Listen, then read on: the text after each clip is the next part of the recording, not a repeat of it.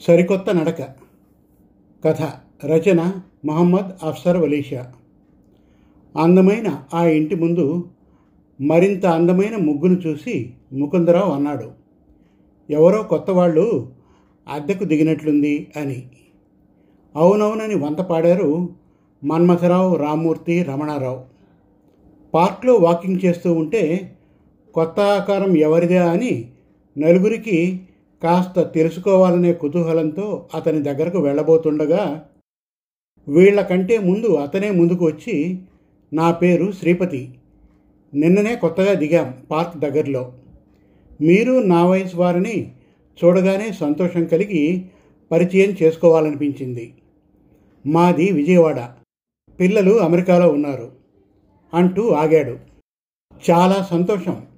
మీ పరిచయం శ్రీపతి గారు మేము నలుగురం స్నేహితులం. నా పేరు రామ్మూర్తి అని మిగతా ముగ్గురిని పరిచయం చేశాడు. మేము నలుగురం ప్రాణ స్నేహితులం నలుగురి ఉద్యోగాలు వేరైనా నలుగురం రిటైర్ అయ్యాం.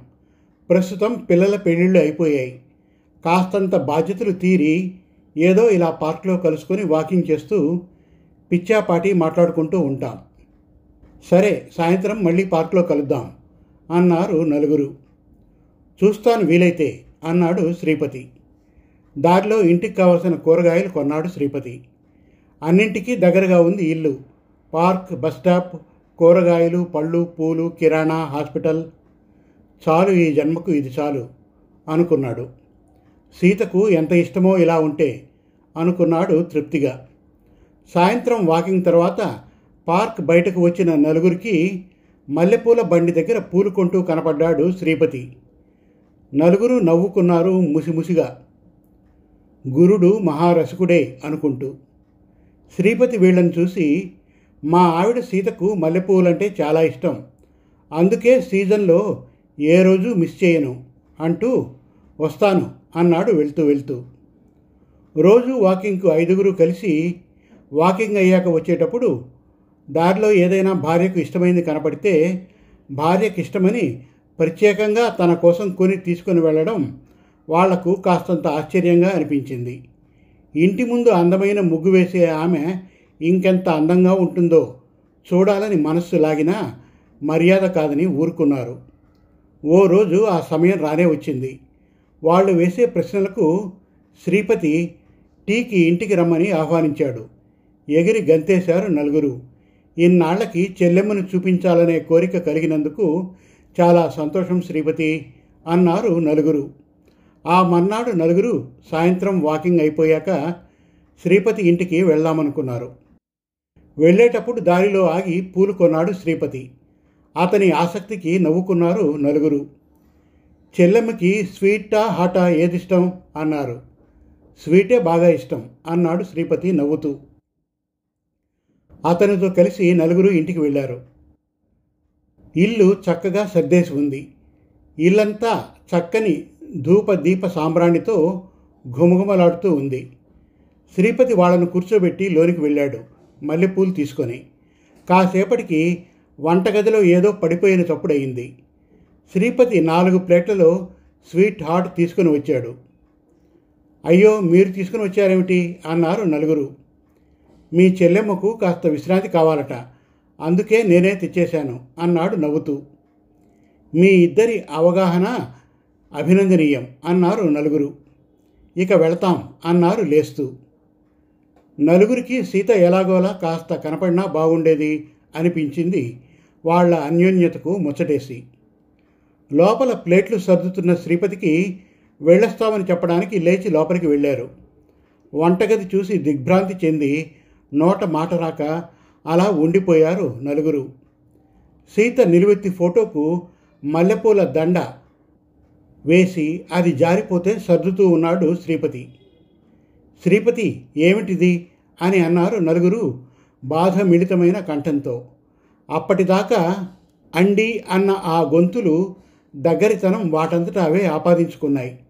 అప్పటిదాకా లేని సంతోషాన్ని నటిస్తున్న ఆ కళ్ళు నటన తెర విడివడగానే తెరలు దాటిన కన్నీటి నదికి ఆనకట్ట కట్టడం కరువయ్యింది. నలుగురు అనునయంగా చుట్టూ చేరి శ్రీపతి భుజం మీద చేయి వేశారు. ఎలా జరిగింది? అన్నారు. గొంతు పెగిల్చుకొని శ్రీపతి మా ఇద్దరిది ప్రేమ వివాహం. ఇంట్లో ఒప్పుకోలేదు. బయటకొచ్చి పెళ్ళి చేసుకున్నాం ఇద్దరు పిల్లలు పుట్టాక తనకి క్యాన్సర్ అని తెలిసింది. ఈ జీవితం చీకటైపోయినట్లయింది నాకు. జీవోత్సవంలా బ్రతకాలని లేకపోయినా పిల్లల గురించి నా దేహానికి కొత్త ఊపిరి పోసుకొని తన జ్ఞాపకాల పుటలను తెరుస్తూ మూస్తూ కాలం గడుపుతున్నాను. పిల్లలు మళ్ళీ నన్ను పెళ్ళి చేసుకోమన్నారు. నా సీతే నా లోకం. ఆ స్థానం మరెవరికీ ఇవ్వాలనుకోలేదు అంటూ ఉండగా అంతలో తలుపు చప్పుడయింది. ఓ పది మంది పిల్లలు వచ్చారు. గబగబగా కళ్ళు తుడుచుకొని వంటగదిలో స్నేహితులు తెచ్చిన స్వీట్స్ పళ్ళు తీసుకుని వాళ్ళకిచ్చాడు.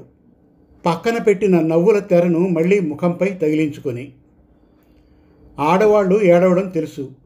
కానీ మగవాళ్ళు మరీ ఇంతలా అది భార్య గురించి ఏడవడం వీళ్ళ నలుగురికి చాలా ఆశ్చర్యం అనిపించింది. ఎందుకంటే అందులో మన్మథరావు ముందు నుండి స్త్రీలోరుడు ఆ అలవాటు పెళ్ళయ్యాక కూడా కొనసాగింది. కానీ భార్య మనస్సు ఎంత గాయపడింది గ్రహించలేదు. ముకుందరావు భార్య అందగత్తె. అనుమానంతో ఎప్పుడూ సాధించడం అతని అలవాటు. రామూర్తికి తను చెప్పిందే వేదం. పల్లెత్తు మాట భార్య ఎదురు చెప్పకూడదు. ఎంత బాధ ఉన్నా లోపల దిగమింగుకోవాల్సిందే.